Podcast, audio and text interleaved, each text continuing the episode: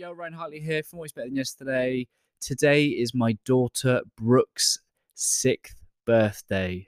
She's my youngest. How do I have a six year old daughter? Who knows? But she is an absolute joy. If you've seen any of my stories on, on Facebook, on Instagram, you'll know what a character my daughter is. She's strong, independent, courageous. She's hilarious.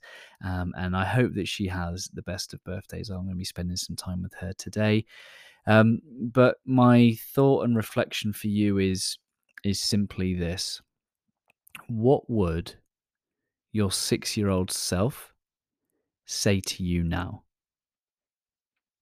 What would they say to you? So often the question is, what would we say to our younger self?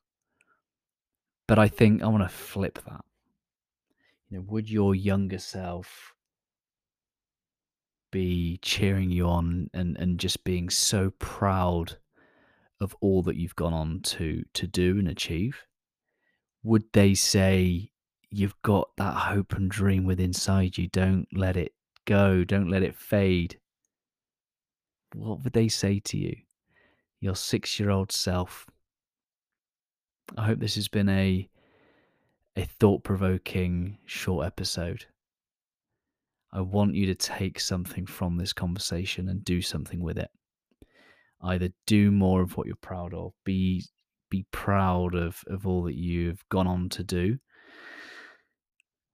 or reignite that fire for that dream that you had, reconnect with that joyful, fearless, courageous attitude that we so often lose as adults when we get surrounded by society expectation, fear of failure, whatever those things might be that have gone on to prevent us from becoming who we could have been. There we go. Visualize that. What would your six year old self say to you right now? And go off and do something as a result. I appreciate you.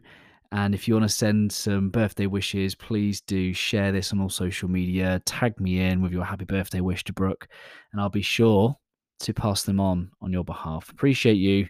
Always love.